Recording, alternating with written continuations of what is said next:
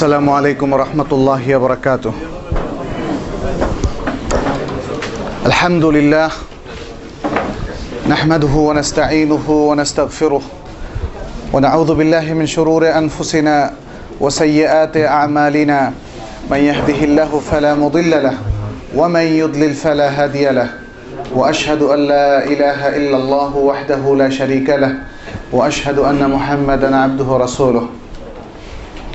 ربنا عليك توكلنا وإليك أنبنا وإليك المصير اللهم علمنا ما جهلنا وذكرنا ما نسينا وزدنا هدى وتقا يا رب العالمين education centre Sylhet কর্তৃক আয়োজিত আজকের এই মহতি সম্মেলনের সম্মানিত সভাপতি বিজ্ঞ আলোচকবৃন্দ, অতিথি এবং আমার সামনে উপস্থিত সুধী ভাই বোনেরা, আপনাদের সবাইকে স্বাগত জানাচ্ছি আজকের আলোচনায়। আমাদের বিষয় রাখা হয়েছে ইসলামী অর্থনৈতিক ব্যবস্থাপনা ও জাকাত। যেহেতু জাকাত সম্পর্কে বলতে বলা হয়েছে এই জন্য শব্দটা আমি অ্যাড করলাম। বোঝাই যাচ্ছে যে এটা বিশাল একটা বড় বিষয়। অতএব আমরা আলোচনা করব খুবই সংক্ষিপ্ত আর আপনাদের থেকে সংশ্লিষ্ট বিষয়ের উপর প্রশ্ন নেব বেশি। প্রত্যেকেরই যে প্রবলেমগুলো আপনারা ফেস করছেন, সেই প্রশ্নগুলো যদি আমাদের কাছে আসে, তাহলে আমরা জীবন ঘনিষ্ঠ উত্তর দেওয়ার চেষ্টা করব কোরআন এবং সন্ন্যার আলোকে ইনশাল্লাহ অর্থনীতির মধ্যে আসলে সম্পদ নিয়েই বেশি আলোচনা করা হয়। এখানে ইসলামের দৃষ্টিভঙ্গিটা কি? আর কোথায় প্রচলিত অর্থনৈতিক ব্যবস্থার সমস্যা সেগুলো চিহ্নিত করা প্রয়োজন? এ সম্পর্কিত আলোচনা অনেক বেশি এবং এ বিষয়ের উপরে ইউনিভার্সিটিতেও বহু ধরনের ডিগ্রি দেওয়া হয় এবং বহু কোর্স আছে অনার্স, মাস্টার্স লেভেলে। অতএব আমরা মহাসাগরে হাবুডুবু খাওয়ার চাইতে আমাদের আলোচনার পয়েন্টগুলোকে আসলে সংক্ষিপ্ত করে তারপরে আমরা প্রশ্ন উত্তরে যাব ইনশাল্লাহ আর জাকাতের উপরে কিছুটা ডিটেলস আলোচনা করার চেষ্টা করব আজকে ইনশাল্লাহ সম্পদ যেহেতু অর্থনীতির সবচেয়ে গুরুত্বপূর্ণ আলোচ্য বিষয়, সম্পদের প্রতি একজন মুসলিমের দৃষ্টিভঙ্গি কি? যখন আমরা আল কোরআনের আয়াতটা পড়ি, লিল্লাহে মাহফিসা মাওয়াতে ও মাহফিল আর্থ আল্লাহর জন্যই রয়েছে যা কিছু আছে আসমান সমূহ এবং যা কিছু জমিনে। এবং অন্য আয়াতে মুলকুসা মাওয়াতে ওয়াল আর্থ এভাবে এসছে, আসমান এবং জমিনের মালিকানা আল্লাহর। তাহলে আসমান এবং জমিনের মধ্যে যা কিছু আছে সব কিছুর মালিকানা আল্লাহর। যেহেতু আল্লাহ স্রষ্টা, এবং তিনি যা ইচ্ছা তাই করতে পারেন ফাআল উল্লিমা ইউরিদ। ফলে সম্পদের প্রতি এই মহাসত্য আমাদের সবসময় মনে রাখতে হবে এবং সে আলোকেই আমাদের বিশ্বাস তৈরি করার নির্দেশ আমাদেরকে দেওয়া হয়েছে এবং আমাদের বিশ্বাস পোষণ করাটা উচিত। যেই সম্পদ আমাদের কাছে আছে সব কিছুর মালিক আল্লাহ। তবে এখানে আরেকটা বিষয়, সেটি হচ্ছে আমরা বৈধ উপায়ে যে সম্পদ অর্জন করি, ব্যক্তিরা তার মালিক হতে পারে, সাময়িক মালিক হতে পারে। তার মানে হচ্ছে, এই সম্পদের মধ্যে যে কোনো তাসাররুফ, বৈধ তাসাররুফ সে করতে পারে। সেই হিসাবে ব্যক্তির মালিকানাও ইসলামে আসলে স্বীকৃতি দেওয়া হয়েছে। তবে দৃষ্টিভঙ্গিটা হচ্ছে এই, আল্লাহ, আমরা যারা এই সম্পত্তির মালিক হয়েছি, তাদের কাছে আমানত হিসাবে দিয়েছেন এবং হাক্কু তাসাররুফ, এই সম্পত্তিকে ব্যবহার করার, বৈধভাবে ব্যবহার করার মালিকানা আমাদেরকে বা অনুমতি আমাদেরকে দিয়েছেন। কিন্তু সেটা আমানতের মতো, অর্থাৎ অবৈধ ব্যবহার কিন্তু করা যাবে না। অবৈধভাবে সম্পদ যেমন আহরণ করা যাবে না, অবৈধভাবে সম্পদের ব্যবহার করাও যাবে না। অতএব এই যে দুটো বিষয়, গুরুত্বপূর্ণ বিষয়, সম্পদের মূল মালিক আল্লাহ, তবে ব্যক্তিও মালিক হতে পারে। এ দুটোকে ঘিরে ইসলামী অর্থনীতি আসলে বাকি সকল কনসেপ্ট সকল কর্মকাণ্ড গড়ে উঠেছে। আমরা দেখি যে পাশাপাশি মানুষ, মানব সমাজে আরও দুটো অর্থনীতি প্রচলিত, যদিও একটি প্রায় মৃত সেটি হচ্ছে সমাজতান্ত্রিক অর্থ ব্যবস্থা সেখানে কোনো ব্যক্তি কোনো সম্পদের মালিক হতে পারে না। এখানে অনেক সমস্যা। এক, তারা যেহেতু স্রষ্টা বিশ্বাস করে না, অতএব তারা মনে করে না যে এই সম্পত্তিগুলোর বা এই আকাশসমূহ বা জমিনের মধ্যে যা কিছু আছে সব কিছুর মালিক আল্লাহ, এটা তারা বিশ্বাস করে না। বরং তারা আল্লাহতে বিশ্বাস করে না। তাহলে যেই সম্পত্তি এখন আমাদের সামনে আছে ব্যক্তিও তার মালিক হতে পারবে না। এমনই একটা সমাজ ব্যবস্থা, অর্থনৈতিক ব্যবস্থা তারা গড়ে তুলেছে এবং মত পোষণ করে। কিন্তু যেহেতু এটা অস্বাভাবিক, ফলে এটা খুব অল্প সময় অবস্থান করে কিছুদিন পরে মুক্ত হয়ে পড়েছে। সমাজতান্ত্রিক, অর্থনৈতিক ব্যবস্থা বা ব্যবস্থাপনা। প্রাক্তন সোভিয়েত অর্থনৈতিক ব্যবস্থাপনা বা বর্তমান চীন এখানে দেখবেন যে এখন কিন্তু সত্যিকার অর্থে সে সমাজতান্ত্রিক, অর্থনৈতিক ব্যবস্থাপনা নাই। বরং যখন প্রচলিত ছিল, তখনও লুকিয়ে লুকিয়ে অনেক লোক সম্পদের মালিক হতো। যেহেতু এটা অযৌক্তিক, আল্লাহ তালা মানুষের মধ্যে সম্পত্তির মালিক হওয়ার যে প্রবণতা দিয়েছেন, এটা সেখানে অস্বীকার করা হয়েছে। ফলে এটা বেশি দিন চলতে পারেনি এবং চলতে পারে না। অন্যদিকে, পুঁজিবাদী যে অর্থনৈতিক ব্যবস্থা, সেখানে আমরা দেখি যে সম্পত্তির নিরঙ্কুশ মালিক মানুষকে করে দেওয়া হয়েছে। এবং সম্পত্তি আহরণ করা এবং ব্যয় করার সার্বিক স্বাধীনতা দেওয়া হয়েছে। অর্থাৎ আপনি যে কোনো অবস্থায় যে কোনোভাবে সম্পদ আর অর্জন করতে চান, আপনি সেটা পারবেন। আর যে কোনোভাবে ব্যয় করতে চান, সেটাও পারবেন। এখানেও একটা সমস্যা। সেটা হচ্ছে যেহেতু আল্লাহ তালার যেহেতু আল্লাহ তালার সৃষ্টিগত যেমন নিয়ম আছে সেরাই নিয়মও আছে, আইনি নিয়মও আছে। আল্লাহ বলেছেন, অবৈধভাবে সম্পদ আহরণ করা যাবে না, অর্জন করা যাবে না এবং অবৈধভাবে ব্যবহার করাও যাবে না। এই যে একটা নিয়ম বেঁধে দিয়েছেন, পুঁজিবাদী সমাজ ব্যবস্থা এই নিয়মকে লঙ্ঘন করছে এবং স্বাভাবিক মানুষের প্রাকৃতিক যে স্বভাব, তার সাথে এখানে কন্ট্রাডিকশন এই পুঁজিবাদী অর্থ ব্যবস্থার অনিবার্য পরিণতি হচ্ছে যে একদল মানুষ বিশাল বিত্ত বৈভবের অধিকারী হচ্ছে এবং সে নিজের ইচ্ছা মতো সম্পত্তির পাহাড় গড়ে তুলছে এবং ইচ্ছা মতো ব্যয় করছে। আবার অন্যদিকে সমাজে বিত্তহীন একটা শ্রেণি তৈরি হয়েছে, ফকির এবং মিসকিনদের সংখ্যা বেড়েই চলেছে। আর মাঝখান থেকে তারা দারিদ্র বিমোচন নামক একটা কর্মসূচি দিয়েছে, যেটা একটা পরিহাস, একটা নাটক। পুঁজিবাদী কোনো সমাজ ব্যবস্থায় দারিদ্র কোনোদিন বিমোচিত হয়নি, হবে না কেমন পর্যন্ত হবে না। বরং দারিদ্র বিমোচনের নীতিগুলো এমনভাবে নেওয়া হয়েছে যাতে দারিদ্রটা কন্টিনিউ করে। এবং তাই করছে। আপনারা দেখুন, বাংলাদেশের কৃষকরা প্রতি বছরই তাদের সে অভাব, অনটন, দুশ্চিন্তা নিয়েই আছে। এদেশের আলট্রা পুয়াররা এদের মধ্য থেকে স্বাভাবিক প্রক্রিয়ায় অল্প কিছু সংখ্যক লোক নিজের বুদ্ধি, বিবেক খাটিয়ে যদি নিজের পায়ে দাঁড়াতে পারে। কিন্তু আসলে মাস লেভেলে এদের দারিদ্র কখনো বিমোচিত হয়নি। কারণ পুঁজিবাদী অর্থ ব্যবস্থার ছবল আমাদের মুসলিম দেশগুলোতেও লেগেছে, আছে। এবং আমরাও অনেকটা সেই ধরনের অর্থ ব্যবস্থাকেই সমর্থন দিয়ে যাচ্ছি। ইসলাম দুটোর মাঝখানে। সেটি হচ্ছে নিরঙ্কুশ মালিকানা আল্লাহর আর বান্দা সীমিত ব্যবহারের সুযোগ পাবে। নিরঙ্কুশ ব্যবহারের নয়। এখান থেকে বাদ যাবে হারাম ব্যবহারের পদ্ধতিগুলো, অবৈধ ব্যবহারের পদ্ধতিগুলো, অবৈধ অর্জনের, হারাম অর্জনের পদ্ধতিগুলো। এটাই হচ্ছে সবচেয়ে ব্যালেন্সড আর এই জন্য আপনারা দেখুন যে আজকে এত সমস্যা, অথচ খোলাফের রাশেদিনের সময় অর্থনৈতিক সুষম বন্টনের ফলে জাকাত দেওয়ার লোকই খুঁজে পাওয়া যেত না। আল্লাহ একবার আমাদের সেই সাফল্য, হয়তো বলবেন যে সেই সাফল্যের কথাই তো বারবার বলছেন। এখন এতগুলো মুসলিম দেশ সাফল্য কোথায় গেল? সাফল্য তো ধরা দেবে না।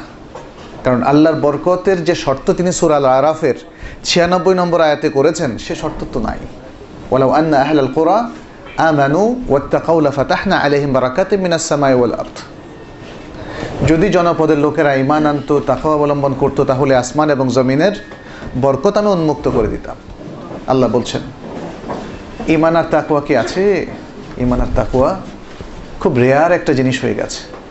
মুসলিম নাম আছে, মুসলিম দেশ আছে, মুসলিম জনপদ আছে, কিন্তু কাঙ্ক্ষিত সেই ইমান নেই, কাঙ্ক্ষিত তাকুয়া নেই। এর ফলে বরকতও নেই। কারণ আল্লাহ তালা বলছেন ইমান এবং তাকুয়ার পথে চললেই বরকত এর দুয়ারটা অবারিত করে দিবেন, উন্মুক্ত করে দিবেন। তাহলে বোঝা যাচ্ছে যদি ইমান তাকুয়া কোনোটাই না থাকে বা যে কোনো একটা না থাকে, তাহলে বরকতের বিষয়টা উন্মুক্ত থাকবে না। সেখানে থাকবে অভাব, অনটন, সমস্যা, লাগালাগি, মারামারি, সংঘর্ষ, পরস্পর প্রতি আস্থাহীনতা হিংসা, বিদ্বেষ, হানাহানি। এটা হচ্ছে ওই সমাজের অনিবার্য পরিণতি, যেই সমাজে ইমান এবং তাকোয়া থাকবে না। তাহলে ইমান এবং তাকুয়ার সাথে অর্থনীতিরও কিন্তু সম্পর্ক আছে। আপনার, আমাদের অর্থনীতি চালিত হতে হবে ইমান এবং তাকুয়ার ভিত্তিতে। ইসলাম সে কথাটাই আমাদেরকে বারবার বলেছে। অর্থনৈতিক কর্মকাণ্ডের মধ্যে যেমন ট্রেডিং একটা গুরুত্বপূর্ণ বিষয়, ব্যবসায় বাণিজ্য। সুরাল বাকারার দুশো পঁচাত্তর নম্বর আয়তে আল্লাহ বলছেন আহাল আল্লাহুল বায়া ও হার্রামার রিবা। বেচা কেনাকে ট্রেডিংকে আল্লাহ তালা হালাল করেছেন, আর রিবা বা সুদকে আল্লাহ তালা হারাম করেছেন। এর আগে যে অংশটা বলা হয়েছে, সেখানে বলা হয়েছে মোর্শেকরা বলতো, ইন্নামাল বাই ও মেথলুর রিবা। তারা বলতো, দুটোর মধ্যেই লাভ আছে। বেচা কেনার মধ্যেও কিছু বেশি প্রফিট করা হয় আবার রিবা, এর মধ্যেও তো যত টাকা, তার চেয়ে একটু বেশি নেওয়া হয় সময়ের কারণে। সময়ে যেহেতু একটা সময় সে ঋণ নিয়েছিল ভাই। তাহলে পার্থক্যটা কোথায়? দুটোই প্রফিট পার্থক্যটা কোথায়? আল্লাহ বলছেন যে না, পার্থক্য আছে। এবং সেই পার্থক্যটা খুব সংক্ষেপে বলে দিয়েছেন, বেচা কেনা, হালাল, সুদ, হারাম। তাহলে সুদের ভিত্তিতে বিজনেস করা। এবং সে বিজনেস থেকে আর্ন করা, সেটা হারাম। সুদ যদি কারও কাছে চলে আসে সেই সুদকে নিজে কনজিউম করা, ইস্তেমাল করা, ব্যবহার করা, খাওয়া, ভক্ষণ করা হারাম। মূলনীতি পেয়ে গেলাম, অর্থনীতির বিশাল একটা মূলনীতি এটা কিন্তু। সুদ ছাড়াও আরও অন্য অন্য অনুষঙ্গ আছে, কিন্তু সারা বিশ্বের অর্থনীতি আজকে সুদে জর্জরিত। সুদ শুরু হয়েছিল সেই প্রাগৈতিহাসিক যুগ থেকে। মানুষ ধার দিয়ে প্রফিট চাইতো। ধার দিয়ে প্রফিট ইসলামের সাথে একদম কন্ট্রাডিক্টরি ধার দিয়ে কোনো প্রফিট নেওয়া যাবে না। কোনো বেনিফিট নেওয়া যাবে না। কুল্লু কারদিন যার রানা ফান ফাহরিবান যত কর্জ বা ঋণ, ইসলামে সেটা পুরোটাই কার্জে হাসানা। মাই ইউকরিদুল্লাহ কারদান হাসানা কার্দে হাসানা। এটা চ্যারিটেবল এখান থেকে কোনো কিছু আর্ন করা যাবে না। কোনো বেনিফিট নেওয়া যাবে না। এর জন্য ফোকাহাই কেরাম দলিলের আলোকে এই মূলনীতিটা দিয়েছেন এবং সেটা একটা গৃহীত অ্যাকসেপ্টেড মূলনীতি যে যত ঋণ কোনো বেনিফিট আনয়ন করে, সেই বেনিফিটটা হবে সুদ। আপনাকে আমি দশ হাজার টাকা দিলাম, আপনি আমাকে দেওয়ার সময় একটা পাঞ্জাবি দিলেন উপহার সহ তাহলে পাঞ্জাবিটা হবে সুদ। এখানে একই জিনিস না হলেও সুদ হবে। কারণ আমি আপনাকে দিয়েছিলাম ঋণ আর আপনি আমাকে এই ঋণের সময় এক মাসের ঋণে আপনি বেশ লাভবান হয়েছেন, কিছু একটা বেনিফিট আমাকে দিলেন। পৃথিবীর অর্থনীতি চলছে এই সুদ নির্ভর সেই বহু আগ থেকে জোরদাররা ছিল, জমিদাররা ছিল, মানুষ ঋণ দিত আর বেনিফিট নিত। যারা ঋণটা শোধ করতে পারতো না, তাদের সে জমিটা সে দখল করে নিত। এইভাবে সুদ সেই বহু আগ থেকেই জুলুমের হাতিয়ার হয়ে ব্যবহৃত হয়ে আসছে।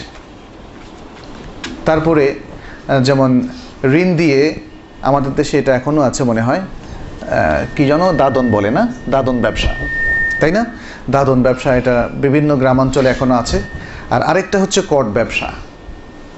কট ব্যবসাটা হলো জমি মর্টগেজ দেওয়া হলো। মর্টগেজ, আমাদের দেশে কট বলে আর কি। বন্ধক দেওয়া হলো। কেন বন্ধক?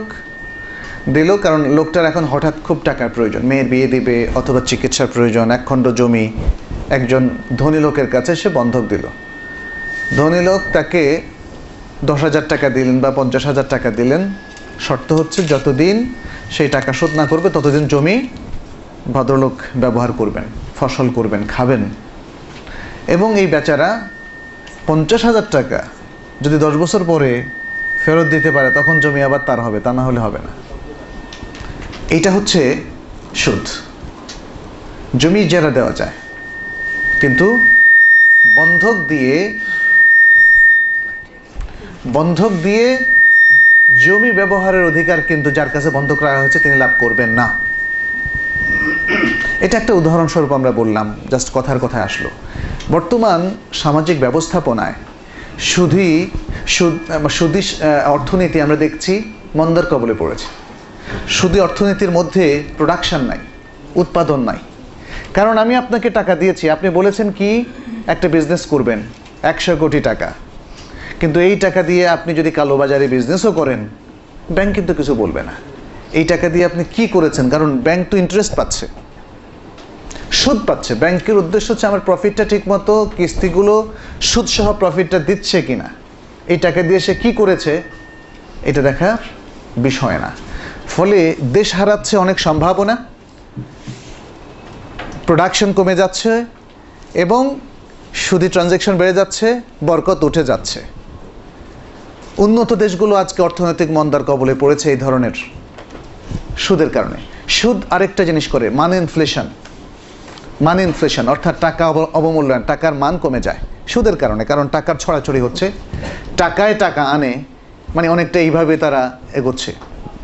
কিন্তু ইসলামী ব্যবস্থাপনায় আপনি ইনভেস্ট করতে হবে। আপনি ঋণ দিলে সেটা সুদ হতে পারবে না। এটা তো বলেই দিয়েছি আগে। আর বাকি যদি আপনি টাকা বানাতে চান প্রফিট আর্ন করতে চান, তাহলে আপনাকে ইনভেস্ট করতে হবে। এই ইনভেস্ট দুরকম হতে পারে। এক ব্যবসায়িক ইনভেস্ট আর আরেকটা হচ্ছে profit loss sharing business profit loss sharing business ব্যবসায়িক ট্রেড যেমন আমি আপনার কাছে সম্পদ বিক্রি করলাম, দশ লাখ টাকার সম্পদ আমি কিনে আপনার কাছে বারো লাখ টাকা বিক্রি করলাম। এটা শরীয়তে জায়েজ বলে। কারণ এই যে সম্পদের, এর ফলে হয় কি? মূল সম্পদের মধ্যে একটা প্রোডাক্টিভিটি বেড়ে যায়, উৎপাদন বেড়ে যায়। আমি যে দশ লাখ টাকার সম্পত্তি কিনবো, সেটা তো কেউ না কেউ প্রডিউস করতে হবে। উৎপাদন করতে হবে, তারপরে আপনার কাছে বিক্রি করব। কিন্তু যদি শুধু টাকার লেনদেন, আমি আপনার কাছে সুদে লগ্নি করলাম, এই দশ লাখ টাকা নিয়ে আপনি আবার দাদন বিজনেসে লাগালেন, অথবা জমি কর দিলেন, ইত্যাদি ইত্যাদি, নানা অবৈধ বিজনেসে যদি আপনি লাগান, তাহলে এখানে কোনো প্রোডাকশন আসলে বাড়বে না। তাহলে ইসলামিক ট্রেডিং পদ্ধতি, যেটা আমরা প্রথমটা বললাম, যে কমোডিটি বা পণ্যর বেচা কেনা, এর মধ্য দিয়ে প্রচুর লোকজন এমপ্লয়েড হয়। তারা চাকরি পায়। এটা একটা দিক। দ্বিতীয়ত, সম্পদ উৎপাদনের দিকে মানুষ মনোযোগী হয়ে পড়ে, কারণ পণ্য তো লাগবে। পণ্যর দিয়েই টাকার আদান প্রদান করতে হবে। এই, আর এর ফলে অনেক দরিদ্র লোকরাও তারা চাকুরি পায়, ইত্যাদি নানাভাবে। এটা হচ্ছে প্রথম দিক। আর আরেকটা হচ্ছে যে প্রফিট লস শেয়ারিং যেটা যেমন মুশারাকা, মুদারাবা পদ্ধতিতে মুশারাকাটা হলো যে আমার এক লাখ টাকা আপনার পঞ্চাশ হাজার বা এক লাখ বা দুই লাখ হতে পারে। তাহলে আমরা দুজনে একসাথে ব্যবসা করব, যার যতটুকু মানে পোর্শন আছে এই ইনভেস্টমেন্টের মধ্যে। সে সে অনুযায়ী প্রফিট পাবে আর লস হলে লসটা বেয়ার করবে। আর বাকি আমরা দুজনেই যে কোনো চুক্তি করতে পারি। চুক্তি করতে পারি যে আমাদের একটা মাসিক বেতন ধার্য করব আমরা নিজেরাই। হ্যাঁ ইত্যাদি, নানাভাবে এটা, এগুলো উন্মুক্ত আছে। কিন্তু এখানে প্রফিট লস শেয়ারিং মুদারাবার মধ্যে হলো যেমন আমার টাকা, আমি যদি সাহেবুল মাল হই, সাহেবুল মাল মানে সম্পত্তির মালিক। মূল টাকা, যেটা ইনভেস্টমেন্ট হচ্ছে এবং পাঁচ লাখ টাকা। আর আপনার হচ্ছে শ্রম বিনিয়োগ। আমার টাকা আপনি শ্রম দেবেন। আমি টাকা দেবো, আপনি শ্রম দেবেন। এটাও প্রফিট লস শেয়ারিং প্রফিট হলে এটা আমাদের দুপক্ষের চুক্তি অনুযায়ী যে হতে পারে যে আমি ষাট পার্সেন্ট যেহেতু টাকা দিয়েছি আর আপনি চল্লিশ পার্সেন্ট পাবেন বাস প্রফিট হলে। অথবা এমনও হতে পারে যে এখানে পরিশ্রম অনেক বেশি টাকা দিয়েছেন, আপনি আপনার পরিশ্রম কম, যদি ইনভেস্টমেন্ট পুরোটাই আপনার আপনি চল্লিশ পার্সেন্ট যিনি টাকা দিয়েছেন চল্লিশ পার্সেন্ট যিনি খাটছেন তিনি ষাট পার্সেন্ট হতে পারে। এখানে কোনো বাধা ধরা কিছু নেই। দুই পক্ষ মিউচুয়াল আন্ডারস্ট্যান্ডিংয়ের মাধ্যমে যেই চুক্তিটা করবেন সেটা গ্রহণযোগ্য, সেটা তাদের দুজনকেই মেনে চলতে হবে। তাহলে প্রফিট হলে দুপক্ষ ভাগাভাগি করবে লস হলে। লস হলে সম্পত্তির লসটা পুরোটা সাহেবুল মালের উপর যাবে। আর যিনি পরিশ্রম করেছেন তার পরিশ্রমটা জলে যাবে। মানে জাস্ট কথার কথা হচ্ছে সেটা, সেটার জন্য সে আর কোনো রিমুনারেশন পাবে না। তাহলে এই হচ্ছে মুদারাবা পদ্ধতি। মুদারাবা পদ্ধতিতে খাদিজা রাদি আল্লাহ তালা আনহা রাসুল্লাহ সাল্লাহ সাল্লামকে নিয়োগ দিয়েছিলেন। রাসুল্লাহ সাল্লাহ সাল্লাম মুদারাবা পদ্ধতিতে কাজ করেছিলেন খাদিজা রাদি আল্লাহ তালাহার সাথে, কারণ সম্পদ ছিল কার? আর কাজ করেছিলেন কে? শ্রম বিনিয়োগ করেছিলেন রাসুল্লাহ সাল্লাহ সাল্লাম। ইসলামের শুরু থেকেই ট্রেডিং ছিল। অনেক নবীরাই বিজনেস করতেন এবং আমাদের সালাফে সালেহিনদের মধ্যে অনেকেই জ্ঞান সাধনা, জ্ঞান বিতরণ, দাওয়াতি কাজ বা অনেকগুলো কাজ তারা আল্লাহর ওয়াস্তে করতেন আর বাকিটা আর্নিংয়ের জন্য তারা বৈধ বিজনেস করতেন। সাহাবাদের মধ্যে যেমন আব্দুর রহমান বিন আউফ, ওসমান বিন আফফান রাদি আল্লাহ তালা আনহুমা, এরা এবং আরও অনেকেই বিখ্যাত ব্যবসায়ী ছিলেন, সফল ব্যবসায়ী, সৎ ব্যবসায়ী ছিলেন। যাই হোক, আমরা এখানে বলতে চাচ্ছি যে ব্যবসা বাণিজ্য শরিয়াতে বৈধ। হারাম কি ব্যবসা বাণিজ্যের মধ্যে? সেগুলো ইসলাম স্পষ্ট করে উল্লেখ করেছে। এক নম্বর হচ্ছে রিবা।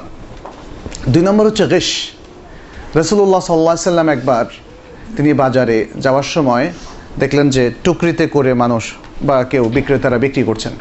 তিনি একটা টুকরির মধ্যে হাত ঢুকিয়ে দিলেন, নিচের মালটা উপরে নিয়ে আসলেন। দেখলেন যে উপরের মালটা খুব ভালো, শুকনা, নিচের মালটা ভেজা। তখন তিনি নিষেধ করলেন। আর পরে বললেন মানগাসানা ফেলাইসা মিন্না। যে ব্যক্তি প্রতারণা করবে, সে আমাদের অন্তর্ভুক্ত নয়। তাহলে ব্যবসার মধ্যে প্রতারণা চিটিং এটা করা যাবে না। ধোকা দিয়ে বিজনেস করলে বিজনেস করে যদি কেউ আর্ন করে, তাহলে সেটা হারাম হবে। তারপরে ব্যবসায়ীদের সৎ, শুধু ব্যবসা না, আল্লাহ বলছেন, কোন মাস সদেকিন, সত্যবাদীদের সাথে থাকো। আপনি ইমানের ক্ষেত্রে সত্যবাদী হবেন। আপনি যখন এলেম তালাশ করবেন, সত্যবাদী হবেন, যখন আমল করবেন, ইবাদত পালন করবেন, সত্যবাদী হবেন, যখন ব্যবসা করবেন, তখন কি মিথ্যাবাদী হবেন? তখন সত্যবাদী হতে হবে। এটা একটা কমন বিষয় আসলে। সুতরাং আপনার, আপনি আজকে যে আমটা আমার কাছে বিক্রি করছেন, এটা ফরমালিন মুক্ত এবং রাসায়নিক মুক্ত হতে হবে। স্বাভাবিক প্রক্রিয়ায় যতটুকু স্বাদ দেওয়া দরকার, সেটা আলাদা। বাট এটাকে কৃত্রিমভাবে না জানিয়ে, যেটা দেশীয় আইন বা এর বিরুদ্ধে এবং মুসলিমের জন্য স্বাস্থ্য জন্য ঝুঁকিপূর্ণ অথবা নানা প্রকার রোগে রোগ আক্রান্ত হওয়ার সম্ভব, সম্ভাবনা আছে শুধুই আপনার এই সমস্ত রাসায়নিক ব্যবহার করার কারণে।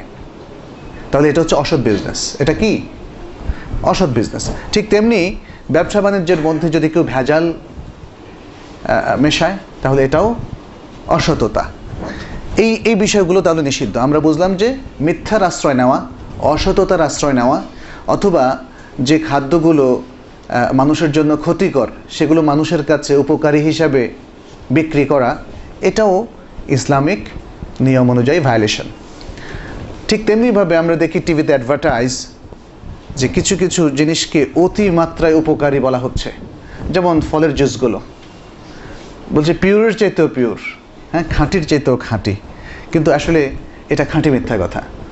কারণ হলো এগুলো রাসায়নিকভাবে তৈরি করা এবং যে কোনো ফিজিশিয়ান অথবা ডাক্তারের কাছে আপনি যাবেন, বলবে যে না, এগুলো খাওয়াবেন আপনি ন্যাচারাল জিনিস খাবেন ন্যাচারাল তো এই এই সমস্ত ক্ষেত্রে যে, এই যে অ্যাডভার্টাইজগুলো দেওয়া হলো, আজকে তো অ্যাডভার্টাইজের যুগ, অনেকে মনে করেন অ্যাডভাইস না না দিলে ব্যবসা চলবে না।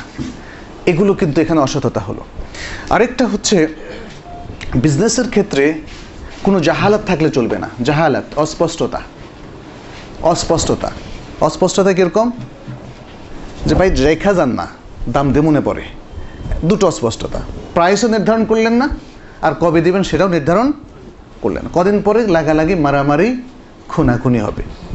এই হলো অবস্থা তাহলে এই অস্পষ্টতা থাকা চলবে না। বরং যখনই কোনো চুক্তি হবে, সেটা লিখে রাখতে নির্দেশ দেওয়া হয়েছে। হারাম মালের উৎপাদন করা যাবে না। হারাম মাল তো হারামই। যেই জিনিসটা হারাম সেটা খাওয়া হারাম, সেটা কেনা হারাম, সেটা বিক্রি করা হারাম, সেটা কনজিউম করা হারাম। ব্যবসা বাণিজ্যের ক্ষেত্রে, সকল ক্ষেত্রে সেটা আমাদেরকে, সকল অর্থনৈতিক কর্মকাণ্ডে সেটা আমাদেরকে মনে রাখতে হবে। যেমন তামাক। আমার দেশে কিন্তু তামাক হালাল করে ফেলা হয়েছে। তামাকটা আসলে কি? হারাম। মাশাল্লাহ আপনারা জানেন। অনেকেই দ্বিধাগ্রস্ত। কারণ আমার দেশে তামাকটাকে বলা হয় মাকরু। তার মানে হচ্ছে যাতে যারা সিগারেট পান করেন, তাদেরটাও ঠিক থাকে, আবার যারা পানের সাথে তামাক খান, তাদেরটাও ঠিক থাকে। কিন্তু আসলে তামাকের বিধান হলো হারাম। সুতরাং তামাকে ট্রেডিং করাটা হারাম। তামাক যারা বেচা কেনা করছে, তাদের সাথে ইনভেস্ট করাটা হারাম। তামাক সেবন করাটা হারাম। ঠিক তেমনি ম্যারিজুয়ানা হিরোইন কিংবা আরও যেসব পেন্সিডিল যেগুলোকে মানুষ নেশার জন্য ব্যবহার করে থাকে, এগুলো বাজারজাত করা কেনা বেচা করা, এগুলোর বিজনেসের সাথে প্রকাশ্যে, অপ্রকাশ্যে ইনভলভ হওয়া কি? হারাম। কিন্তু এই রোজার মাসে যদি আমরা একটু চোখ মেলে তাকাই, তাহলে মনে হচ্ছে যে মানুষ এগুলোকে হালাল করে নিয়ে ফেলেছে। তাই না? সব কিছু এখন হালাল। ইয়াবা ট্যাবলেট পাওয়া যায় এখন, ধরা পড়ে, হাজার হাজার। সেদিন পত্রিকা দেখলাম কয় হাজার ইয়াবা সহ যেন একজন ধরা পড়েছে। তারপরে ঢাকায় এক ড্রাইভারের কাছে শুনলাম একজন ভালো মানুষ, তিনিও ইয়াবা সেবন করেন। আমি বললাম যে, এটা কেন বলছেন? বলে যে, আমি নিজেই তাকে ইয়াবা কিনে দেই। তো এই হলো আমাদের অবস্থা। অর্থনৈতিক কর্মকাণ্ডের মধ্যে আমাদের অসততা, অন্যায়, জুলুম অনেক বেশি। বাজারের মধ্যে সিন্ডিকেট করা, মূল্য বাড়িয়ে দেওয়া, এটাও হারাম। কারসাজি করে মূল্য বাড়িয়ে দেওয়া এটাও হারাম। নিত্য প্রয়োজনীয় দ্রব্যগুলো স্টক করা হারাম। কারণ এভাবে স্টক করার মধ্য দিয়ে বাজারে কৃত্রিম সংকট সৃষ্টি হয়, তখন ব্যবসায়ীরা লাভবান হয়। এটা তাদের সিন্ডিকেটেড একটা কারসাজি বা কনস্পেরেসি এটা করা যাবে না। আর যদি কোনো দুর্ভিক্ষ বা অভাব না থাকে, সবই অ্যাভেলেবল থাকে, তখন কেউ যদি তার ব্যবসায়িক কারণে স্টক করে, সেটা কিন্তু জায়েজ। সেটা জায়েজ। কিন্তু পণ্য সরবরাহ বন্ধ করে দিয়ে বাজারে কৃত্রিম সংকট সৃষ্টি করা। এটা হারাম। আর নিত্য প্রয়োজনীয় এর ব্যাপারে এটা হারাম তো বটেই রীতিমতো অপরাধ এবং মুসলিম রাষ্ট্রের বিচারক তাকে হুদুদের চাইতে কম যে কোনো শাস্তি তার জন্য নির্ধারণ করতে পারেন তাজির এর পন্থায় অর্থনৈতিক কর্মকাণ্ডে আসলে এরকম আরও অনেক বিষয় আছে। মিথ্যা কসম করে বিক্রি করা বা কসম করে বিক্রি করা, যে আল্লাহর কসম। আমার কোনো লাভ নাই। এরকম আমরাও কিনতে গেলে কসম করে বললাম যে, ভাই, আপনার কাছে তো কসম চাই নাই। আমি কি বলেছি আপনি কসম করেন? আর আপনি লস করে বিক্রি করছেন, এটা আসলে কোনো বোকা ছাড়া কেউ বিশ্বাস করবে না। লস করে কি কেউ বিক্রি করে? লস করে কেউ বিক্রি করে না। বিক্রয়ের তার একটা হিসাব আছে, তাই না? আপনি যেমন আপনি দশ খণ্ড কাপড়, প্রথম সাত খণ্ডের মধ্যে লাভ করলেন দুই গুণ করে। শেষের খণ্ড যদি কিনা দামে চেয়েও কম বিক্রি করেন, তাহলে তো আপনার প্রফিট তো থাকল। কারণ আপনার হোল দশ খণ্ড বিক্রি করলে আপনার বেচা কেনাটা সম্পাদিত হচ্ছে। তো সুতরাং আপনার এখানে একটা দৃষ্টিভঙ্গি কাজ করছে। আমি, আমাকে যদি আপনি কেনা দাম বা তার থেকে দু এক টাকা কমও দেন, কিন্তু আপনার আসলে আসলে অ্যাট দ্য এন্ড আপনার কিন্তু লস হচ্ছে না। আপনি সেই হিসাব করেই কিন্তু এভাবে বিক্রি করছেন। তাহলে অ্যাজ এ রেজাল্ট আপনি কিন্তু লুজার নন। তাহলে আপনি মিথ্যা কসম করছেন কেন? ইত্যাদি এই বিষয়গুলো আমাদেরকে ভাবতে হবে। মদিনায় রাসুল সাল্লাহ সাল্লামের যুগে অথবা সাহাবাদের যুগে একটা ঘটনা আমি পড়েছিলাম। সহি একটা ঘটনা। একটা সহি বইতেই সেখানে লিখেছে যে এক সাহাবি তার কাছে এক ইহুদি কিনতে আসলো। তো তিনি প্রথমে বিক্রি করতে যাচ্ছেন। এ সময় হঠাৎ কি মনে করে বললেন যে আপনি পাশের দোকানে যান। তো ইহুদি, সে পাশের দোকানে গেল, গিয়ে দেখে যে তারই জাত ভাই ইহুদি। তো সেখান থেকে সে কিনলো। কিনে হঠাৎ তার কৌতূহল জাগলো যে উনি কেন আমার কাছে বিক্রি করলেন না? তার দোকানে তো দেখলাম যে একই জিনিস আছে। তারপর তিনি কেন আমার পাশের দোকানে পাঠালেন? আবার চলে আসলেন, জিজ্ঞেস করলেন, ভাই আপনি আপনি নিজে বিক্রি না করে অন্য দোকানে পাঠালেন কেন? আপনারটা কি ভেজাল নাকি কি? বলছে, না, আমারটা পিওর সবই ঠিক আছে। আমার আজকে অনেক বিক্রি হয়েছে, কিন্তু আমি লক্ষ্য করলাম পাশের দোকানদার তার বিক্রি হয়নি।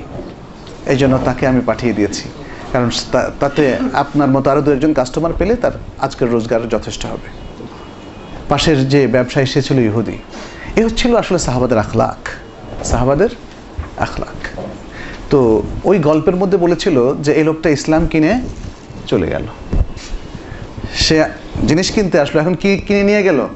ইসলাম। এত মহৎ ধর্ম দেখে, নিয়ম দেখে কে কেউ স্থির থাকতে পারে? ইসলাম গ্রহণ না করে কি থাকতে পারে? এ হচ্ছে মুসলিম, সেই সাহাবা ব্যবসায়ীদের ক্যারেক্টার, বৈশিষ্ট্য, সৌন্দর্য বিউটি কিন্তু আজকে কোথায়? কোথায় সেই সৌন্দর্য? আজকে একজন আরেকজনকে ঠকানোর জন্য কি প্রাণান্তকর চেষ্টা? দুর্নীতি, ধোকাবাজি, ঋণ খেলাপি এমএলএম বিজনেসের মতো হারাম ট্রানজ্যাকশন ইউনিপেটিউর মতো সেই হারাম স্বর্ণের বিজনেস ইন্টারনেট বেস স্বর্ণের বিজনেস আর আমাদের মুসলিম ছেলেপেলেগুলোকে আমরা বললাম যে হারাম, তারপরেও দেখি যে ইনভলভ হচ্ছে ইনভলভ হচ্ছে। এখন যে কোম্পানিগুলো আজকে কি কি বলে? খাই খাই কোম্পানি না হাই হাই কোম্পানি? যাই হোক সেগুলো কিন্তু সরকারিভাবে এখন প্রমাণিত হয়ে গেল। হয়ে গেল না? এখন কিন্তু বিশাল লুজার হলো হাজার হাজার লক্ষ লক্ষ মানুষ। আরেকটা অনুষঙ্গ ইসলামী অর্থনীতিতে হারাম, সেটা হচ্ছে ফটকাবাজি এবং জুয়া। ফটকা এবং জুয়া। মাইসেরের কথা, জুয়ার কথা তো কোরআনেই বলা হয়েছে, সেটা সম্পূর্ণ হারাম।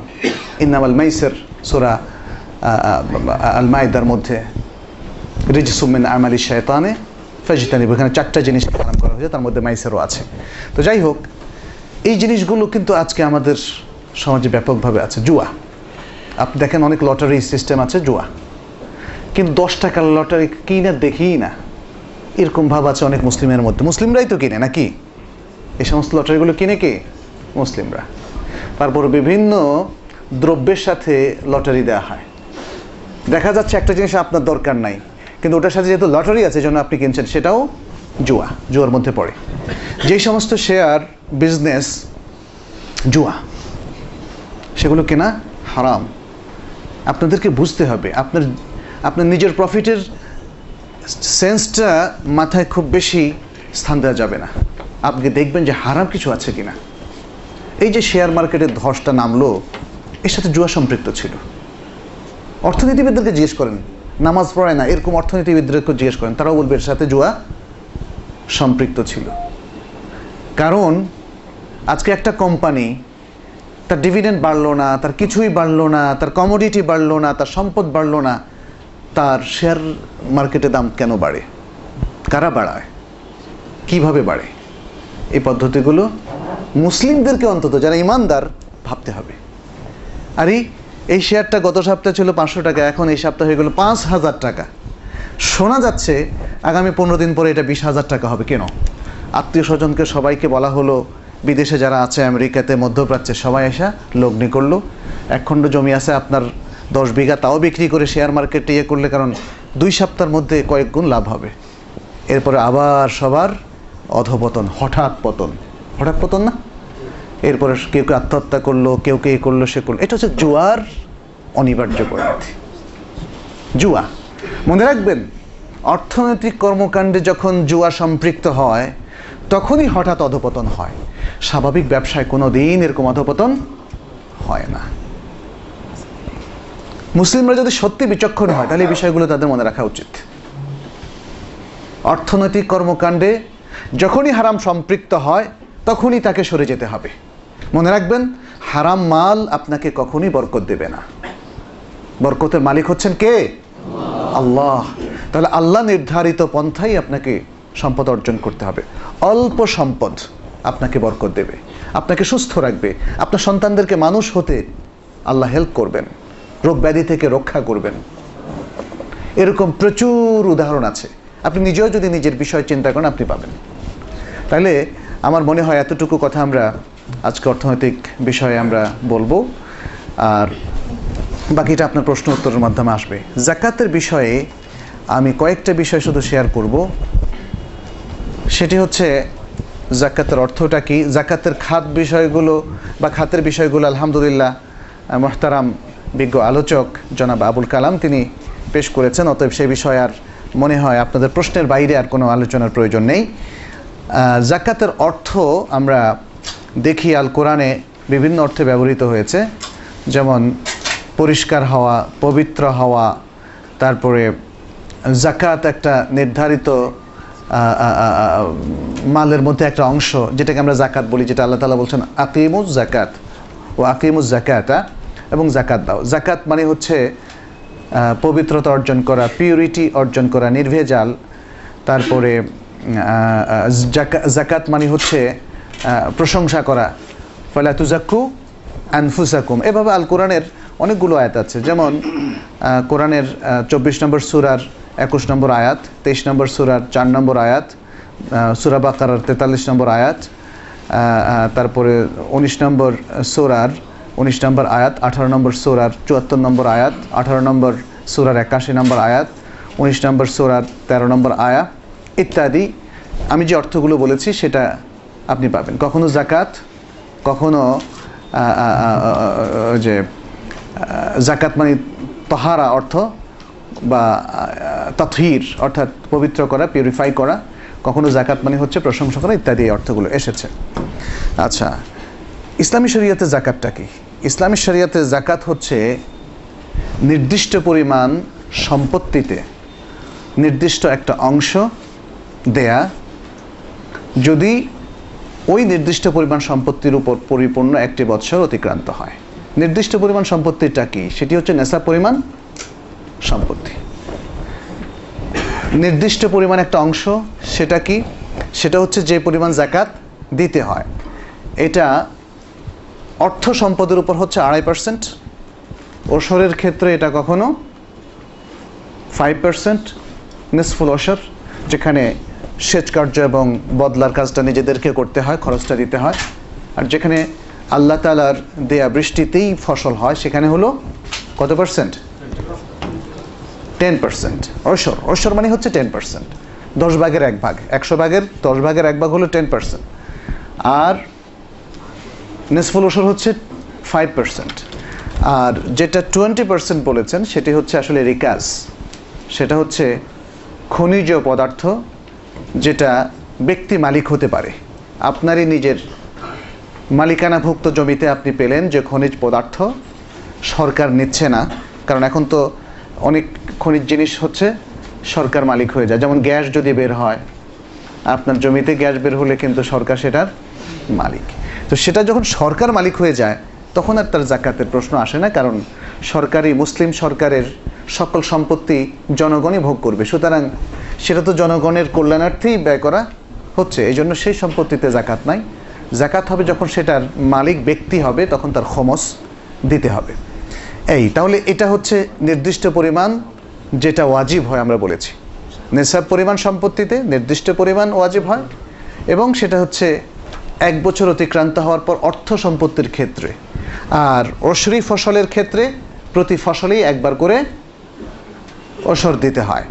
এবং সেখানেও নেশাব আছে, বিশুদ্ধ মত অনুযায়ী সেখানে নেশাব আছে, সেটা হচ্ছে খামসাতু আউসুক। অর্থাৎ যেটাকে আমাদের দেশি হিসাবে আমরা বলব যে সাড়ে ষোলো মন। সাড়ে ষোলো মন, এটাকে কেউ হয়তো সতর্কতামূলক সতেরো মন বলেছেন, আসলে সতেরো মন থেকে একটু কম। কেউ কেউ সেটাকে বেশ বাড়িয়ে পঁচিশ মনও বলেছেন বা সাতাশ মন। আসলে সেটা আরব দেশের চেয়ে ওসকের সাথে আমরা যদি হিসাব করি তাহলে দেখব এটা সতেরো মনের চাইতে কিছু কম। তাহলে কারও সাড়ে ষোলো মন হয়ে গেলে তার জন্য উচিত হবে ওসর দেওয়া। সেটা ফাইভ পার্সেন্ট হতে পারে অথবা টেন পার্সেন্ট হতে পারে। সেচ কার্য পরিচালনা করবে কি করবে না এইটা নিয়ে। আচ্ছা জাকাতের তাহলে আরও বেশ কিছু আমল আছে। কিন্তু তার আগে আমি আপনাদের সাথে শেয়ার করতে চাচ্ছি যে জাকাত যাদের উপর ফরজ, তাদের কি ধরনের অব্লিগেশন এটা? কি ধরনের বাধ্যবাধকতা জাকাত দেওয়ার না দিলে তার পরিণতিটা কি এটা সংক্ষিপ্ত বাস দু তিনটি আয়া এবং দু তিনটা হাদিস থেকে আমরা বলার চেষ্টা করব সোরা তৌবার চৌত্রিশ এবং পঁয়ত্রিশ নম্বর আয়াতে আল্লাহ তালা বলছেন والذين يكنزون الذهب والفضة ولا ينفقونها في سبيل الله فبشرهم بعذاب أليم يوم يحمى عليها في نار جهنم ফাতুকুয়া বিহা জিবাহুহুম ওয়া জুনুবুহুম ওয়া যুহুরুহুম হাদা মা কানাজতুম লিআনফুসিকুম ফাযুকু মা কুনতুম তাকনিজুন যারা স্বর্ণরূপা পুঞ্জীভূত করে রাখে, জমিয়ে রাখে। তার মানে হচ্ছে যে কোনো সম্পদ যারা জমিয়ে রাখে এবং সেটা আল্লাহর রাস্তায় ব্যয় করে না, তাদেরকে মর্মন্তুদ আদাবের সুসংবাদ দাও। যেহেতু তারা আল্লাহর নির্দেশ মানছে না অতএব অনেকটা এমন যেন পুঞ্জীভূত করে রেখে তারা তো মনে করছে তারা ভালো করছে, তাই না? নিজেদের আখের গোজাচ্ছে। আখেরাতকে বিসর্জন দিয়ে আখের গোছাচ্ছে। তো সুতরাং তাদের সাথে এই ধরনের ভাষাটাই খুবই সুন্দর। সুসংবাদ দাও তাদেরকে। কিসের? কঠিন আজাবের কারণ তারা তো খুব খুশি। টাকা জমিয়ে রাখছে, খুব খুশি। কত টাকার মালিক? একশো কোটি। এবছর কত লাভ? পঞ্চাশ কোটি। তাই না? এগুলো তো সুসংবাদের সাথে বলছে। জাকাত কোথায়? আরে, এত কষ্ট করে কামাইছি। হ্যাঁ জাকাত দেবো? এই সেই। বা জাকাতের বিষয়টা জানারও কোনো প্রয়োজন বোধ করে না। শাস্তিটা কি হবে? আল্লাহ বলছেন, যেদিন তার এই সম্পদগুলোকে জাহান্নামের আগুনে উত্তপ্ত করা হবে এবং সে উত্তপ্ত সম্পত্তিগুলো দিয়ে তার কপালে ছাঁকা দেওয়া হবে, অথবা তার পাজরে কিংবা পিঠে। আর বলা হবে, এ হচ্ছে সেই সম্পদ যা তোমরা তোমাদের কল্যাণের জন্য জমিয়ে রেখেছিলে। সুতরাং তোমরা যা জমিয়ে রেখেছিলে, তার স্বাদ এখন আস্বাদন করো। আল্লাহ আমাদের রক্ষা করুক। ওলা ইয়াদুবিল্লাহ ওলা ইয়াদুবিল্লাহ ওলা ইয়াদুবিল্লাহ কঠিন কথা কিন্তু। আর কোনো রোকন, ইসলামের তো পাঁচটা রোকন আছে। ইমান বাদ দিলে কি হবে সেটা তো অবশ্য বিশাল আলোচনা, কিন্তু আর যে রোকন, যেমন সিয়াম সালাত কিংবা হজ সেগুলো কেউ যদি পালন না করে, তাহলে এইভাবে এত স্পষ্ট করে, এত কঠিনভাবে শাস্তির ভয়াবহ বর্ণনা কিন্তু কোরআনে আসেনি, এমনকি হাদিসেও আসেনি। সুরা তওবার একশো তিন নম্বর আয়তে আল্লাহ বলছেন, খুদ মিন আমু আলহিম সদাকাতান তো তাহেরহম ও তুজাকিহিম বিহা। তাদের সম্পত্তি থেকে সাদাকা নিয়ে নাও। সাদাকা বলতে এখানে আসাদাকাল মাফরুদা। ফরজ সাদাকা নিয়ে নাও। তো তাহেরহম তাহলে এই সাদাকা দিয়ে তুমি তাদেরকে পবিত্র করবে এবং তা দিয়ে তাদেরকে পরিশুদ্ধ করবে। সৌরা আদারিয়াতের মধ্যে বলা হয়েছে ওয়াফিয়ামু আলিহিম হাক্কুল্লিসা এলে ওয়াল মাহরুম। তাদের সম্পত্তির মধ্যে রয়েছে, যারা চায়, যারা সম্পত্তি চায় যাচনা করে, তাদের জন্য এবং বঞ্চিতদের জন্য হক, বঞ্চিতদের অধিকার। আপনি ভাববেন না যে আপনাকে আল্লাহ তালা যে সম্পত্তি দিয়েছে, যেহেতু মূল মালিক কে? আল্লাহ আল্লাহই বলে দিয়েছেন, তুমি যা বৈধভাবে অর্জন করেছ, যেহেতু সেটা এখন অনেক বেশি, নেশার থেকেও বড় এবং দীর্ঘদিন ধরে তোমার কাছে আছে, তুমি সে নিয়ামত প্রাপ্ত হয়েছ। কে দিয়েছে সে নিয়ামত? আল্লাহ দিয়েছেন। অতএব আল্লাহই বলে দিয়েছেন যে তার মধ্যে অন্যদের হক আছে, অন্যদের হক। আপনার এই যুক্তি দেখানোর কোনো কারণ নাই যে আমার সম্পত্তিতে আবার আরেকজনের হক। আল্লাহ বলছেন হ্যাঁ আরেকজনের হক বিকজ সম্পত্তির মূল মালিক কে? আল্লাহ। আর যদি আপনি বলেন যে না, এত সব যুক্তি আমার বুঝে আসে না, তাহলে আপনি শয়তানের যুক্তিটাই যেভাবে এসেছে সেই পন্থা আগালেন। কারণ শয়তান কি বলেছিল? খালাক্তানি মিন্নারে ও খালাক্তাহু মিন তিন। আমাকে সৃষ্টি করেছ আগুন থেকে আর আদমকে সৃষ্টি করেছ মাটি থেকে। তাই আমরা কি সমান? আমার মর্যাদা বেশি। আমি কি মাটির সৃষ্টি আদমকে সেজদা করব? আবা ওয়াস্তাক বারা ও কেন আমিনাল কাফিরিন সে অস্বীকার করল, অহংকার করল এবং কাফিরদের অন্তর্ভুক্ত হয়ে গেল। আল্লাহ নির্দেশ না মানলে মানুষ আসলে ইসলামের মধ্যে থাকতে পারে না। আবু বকর দেওয়া পজিশন না একজন লোক মুসলিম, আরেকজন হিন্দু। পৃথিবী তো তাকে সাহিস্তা করে না। এই পৃথিবী কি মুসলিম, অমুসলিম, সবাইকে বুকে ধারণ করে না? আল্লাহ কি সেই সিস্টেমটা পৃথিবীতে রেখে দেননি? দিয়েছেন। তাহলে ইসলামের এই পজিশনটা হচ্ছে আসলে আল্লাহর কাছে। আল্লাহর কাছে আমরা মুসলিম হিসাবে মকবুল হলাম কিনা, এটা হচ্ছে গুরুত্বপূর্ণ। অতএব সেই পজিশনটা যদি আল্লাহর কাছে ধরে রাখা না যায়, তাহলে আপনি পাসপোর্টে অথবা আপনার আইডি কার্ডে যতই মুসলিম, সুন্নি লেখেন না কেন, তাতে কোনো কাজে আসবে না। আজকাল তো অনেক মুসলিম তাদের আসলে আল্লাহর কাছে পজিশনটা রক্ষা করছে না। দুনিয়ার পজিশনটা রক্ষা করছে। দুনিয়ার মানুষের কাছে মুসলিম পরিচয়টা রক্ষা করছে। সালাদ পড়ে না, কত মুসলিম, তাই না? মানে যারা মুসলিম হিসাবে পরিচিত। অথচ সলাদ তরক করাটা কি? কুফরি। জাকাত যাদের উপর ফরজ হয়েছে, তাদের বিশাল একটা সংখ্যক ব্যক্তিরা জাকাত দেয় না। জিজ্ঞেস করলে বলে যে, ও, এটা তো জানতাম না। কেন জানবেন না আপনি? আপনি আপনার ব্যবসায় প্রশাসন পরিচালনা করার জন্য আপনি এম করছেন এই করছেন, সে করছেন সিএ করছেন আইসিএমএবি করছেন, বড় বড় ডিগ্রি করছেন, ফিনান্সের উপর ডক্টরেট করছেন, সব কিছু করছেন। আপনি একজন বিশ্ববিখ্যাত সিইও নিয়োগ করছেন। অনেকে সিইওদেরকে পাঁচ লাখ, দশ লাখ পর্যন্ত মাসিক বেতনে নিয়োগ করছে। এত আয়োজন। আর আপনি জাকাত সম্পর্কে জানার জন্য একজন মৌলভী সাহেবকে ডেকেও জিজ্ঞেস করছেন না, ইমাম সাহেবকেও ডেকে জিজ্ঞেস করছেন না, বা ইসলামিক স্কলারদেরকে জিজ্ঞেস করছেন না, কিংবা এখন ওয়েবসাইটেও জাকাত ক্যালকুলেটর পাওয়া যায়, তাও আপনি জিজ্ঞেস করছেন না, কেমন কথা? কাকে দিতে হবে সেটাও আপনি জানেন না। কখন দিতে হবে তাও জানেন না, কি পরিমাণ দিতে হবে তাও জানেন না এগুলো গ্রহণযোগ্য না। এক্সকিউজ কি আল্লাহ গ্রহণ করবেন? এই ওজর? আল্লাহ গ্রহণ করবেন না। অতএব এই জন্যই জাকাতের ব্যাপারে কঠিন। শাস্তির কথা এসছে। একটা হাদিস বলব, তারপরে এই বিষয়টা। আপনারা যদি কিতাবুজ জাকাত সহি বুখারি, সহি মুসলিম এবং সহি আরও যে হাদিসগুলো পড়েন, শুধু এতটুকুই এনাফ এ প্রসঙ্গে কঠিন সব বার্তা রয়েছে যারা জাকাত দিচ্ছে না। আবু হরাদি আল্লাহ তালা আনহু তিনি বলছেন যে রসুল্লাহ সাল্লাহ সাল্লাম বললেন মা মিন সাহেবে দাহাবিন ওয়ালা ফিদ্দাতিন লা ইউআদ্দি মিনহা হাক্কাহা ইল্লা ইযা কানা يوم القيامة صفحت له صفائح من نار فأحمي عليها في نار جهنم فيكوى بها جنبه وجبينه وظهره كل كلما بردت كلما بردت أعيدت له في يوم كان مقداره خمسين ألف سنة حتى يقضى بين العباد فيرى سبيله إما إلى الجنة وإما إلى النار রাওয়াহ মুসলিম। যে কোনো স্বর্ণরূপার এবং সম্পত্তির মালিক যে তার হক আদায় করে না, অর্থাৎ জাকাত দেয় না, তাকেই কেয়ামতের দিন তার জন্য একটা পাত, বড় পাত বেছানো হবে এবং সেটাকে জাহান্নামের আগুনে গরম করা হবে। তারপরে সেই পাতটা দিয়া, এই পাতটা লোহার এমন পাত হবে যেটা দিয়ে তার কপাল তার পাঁজর এবং তার পিঠে ছ্যাঁকা দেওয়া হবে। যখনই সেই পাতটা ও ছ্যাঁকা দেওয়া অবস্থা আস্তে করে একটু ঠান্ডা হবে, আবার গরম করা হবে কেয়ামতের দিন। যেদিন তার একটা দিনের পরিমাণ হচ্ছে আমাদের এই জগতের পঞ্চাশ হাজার বছরের সমান। পঞ্চাশ হাজার বছরের সমান তার একটা দিনের পরিমাণ। তাহলে বুঝতে পারেন যে এটা কন্টিনিউ হবে যতক্ষণ পর্যন্ত না বান্দাদের মাঝে শেষ বিচার ফয়সালা কমপ্লিট করা হয়।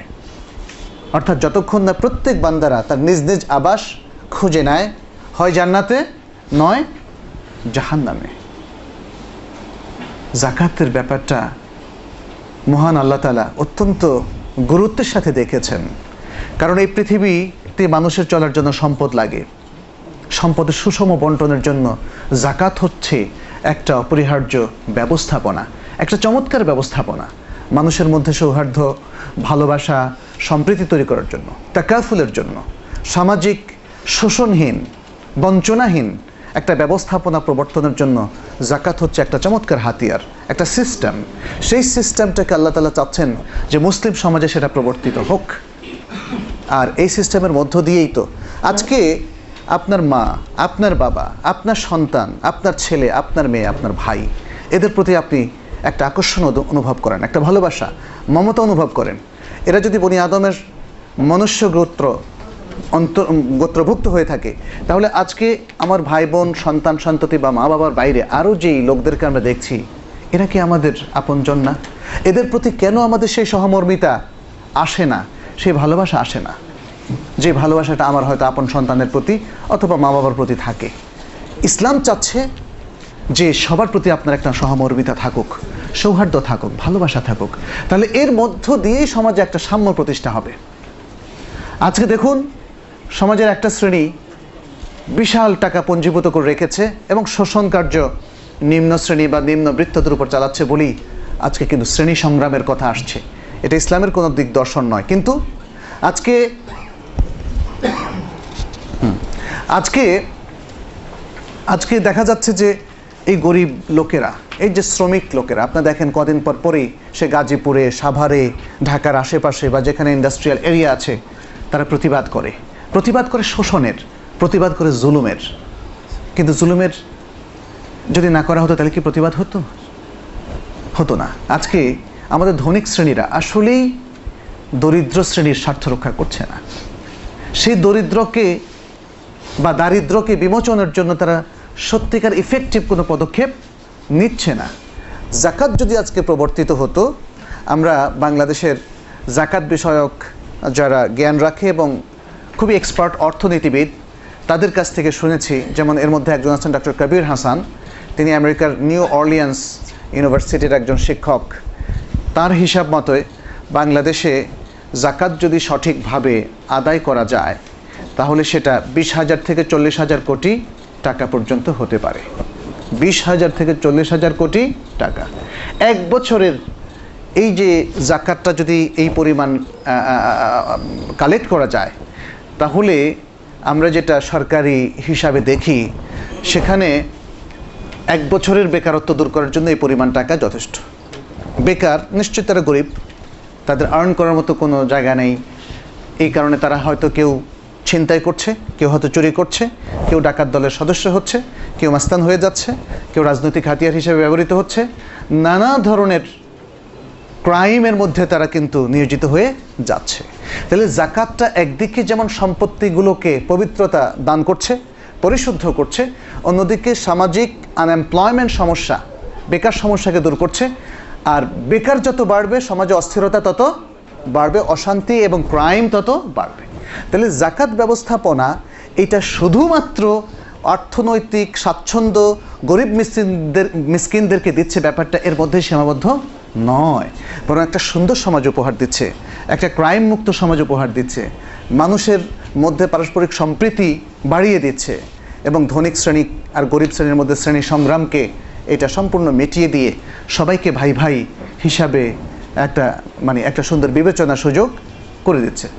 জাকাতকে যদি আপনি এভাবে চিন্তা করেন, তাহলে এর থেকে আরও অনেক বেনিফিট বের করতে পারবেন। প্রিয় ভাইরা আমি আসলে জাকাতের উপর দীর্ঘ আলোচনা আর করব না।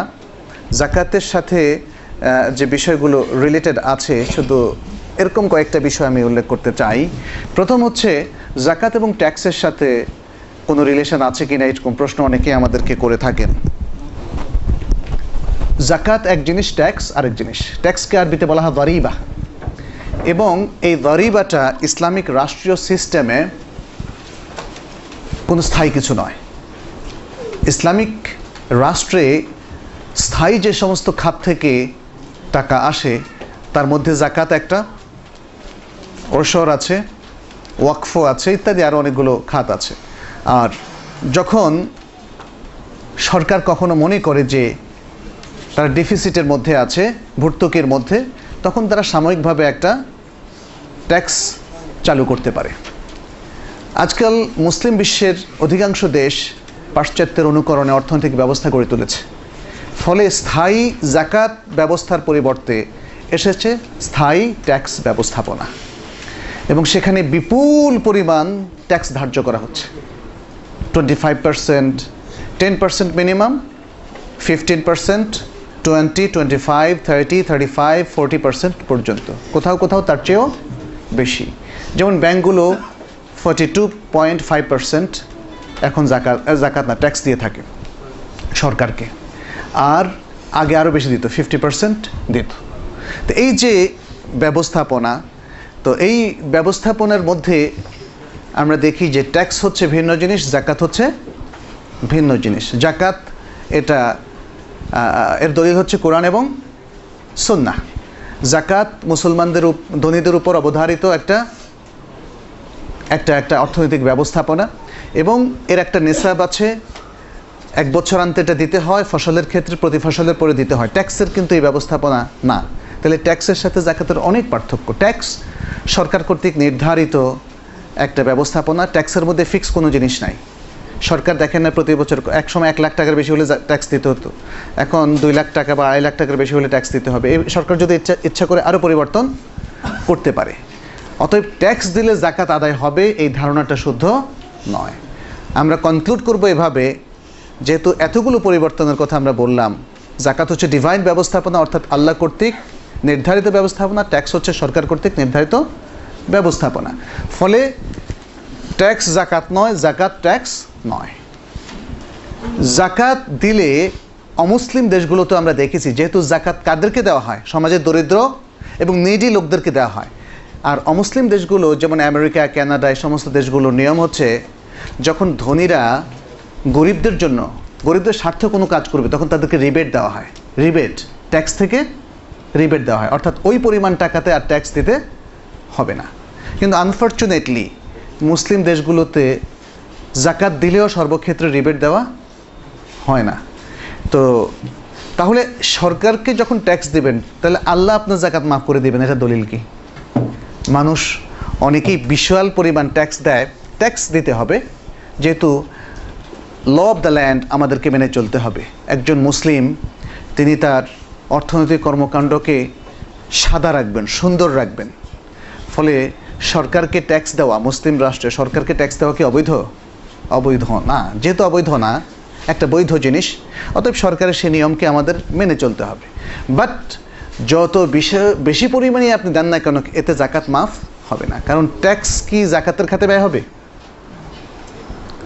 এটা তো সরকারের রেভিনিউ সেটা জাকাতের খাতে সরকার ব্যয় করবে না। কিন্তু আপনার জাকাতটাকে আপনার পাই পয়সা হিসাব করে আপনাকে জাকাতের খাতে দিতে হবে। তাহলে আমরা বলেছি জাকাত দিতে হবে ফসলের মধ্যে। অবশ্যই ফসলটা দুই রকম আমরা বলেছি, যেটাতে সেচ কার্য লাগে অথবা অন্যটাতে লাগে না।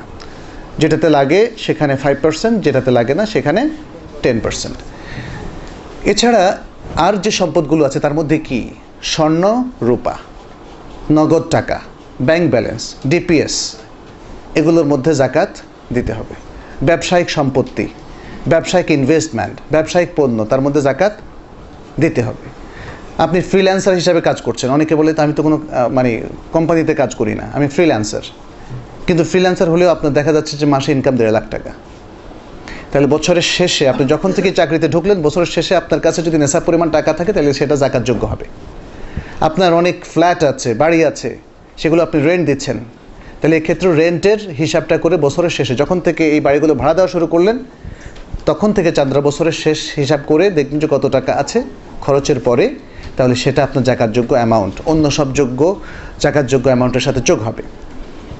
আপনার ব্যবসায়িক পণ্য, দেখা যাচ্ছে যে কিছু কাঁচামাল আছে এবং কিছু প্রোডাক্ট মানে ইন্ড প্রোডাক্ট ফাইনাল প্রোডাক্ট হিসাবে আছে। তাহলে এগুলোর বাজার মূল্য নির্ধারণ করে আপনাকে জাকাত দিতে হবে। বাজার মূল্য নির্ধারণ করে আড়াই পার্সেন্ট এই যে সম্পত্তি যেগুলোর কথা বললাম, আড়াই পার্সেন্ট অনেকে ঋণ আছে, অনেকে ভাবেন যে ঋণ থাকলে তো আমার ওই পরিমাণ জাকাত থেকে মাইনাস হবে। আমরা জিজ্ঞেস করলাম অনেককে যে এটা দলিলটা কোথায়? বলছে যে এটা যে আমার ঘাড়ে আছে। তো তা আপনি তো এই বছর দিচ্ছেন না। আপনি তো যে ঋণটা নিয়েছেন, ওই ঋণটাকে ব্যবসা ইনভেস্ট করে আপনি তো লক্ষ লক্ষ টাকা লাভ করছেন। আর বলছেন এই পরিমাণ ঋণ আছে, ঋণ দিচ্ছেন না, পরে জাকাত থেকে আপনি সেটাকে নিজেই বাদ দিয়ে দিচ্ছেন, এটা হবে না। ঋণ জাকাতকে নিষেধ করে না। ঋণ জাকাতকে নিষেধ করে না। শুধু সেই পরিমাণ টাকাটা বাদ যাবে জাকাতের হিসাব থেকে, জাকাতযোগ্য সম্পত্তির হিসাব থেকে, যে পরিমাণ টাকাটা আপনি শোধ করলেন। মূলত শোধ করার সাথে সাথে সাথে খরচ হয়ে গেল।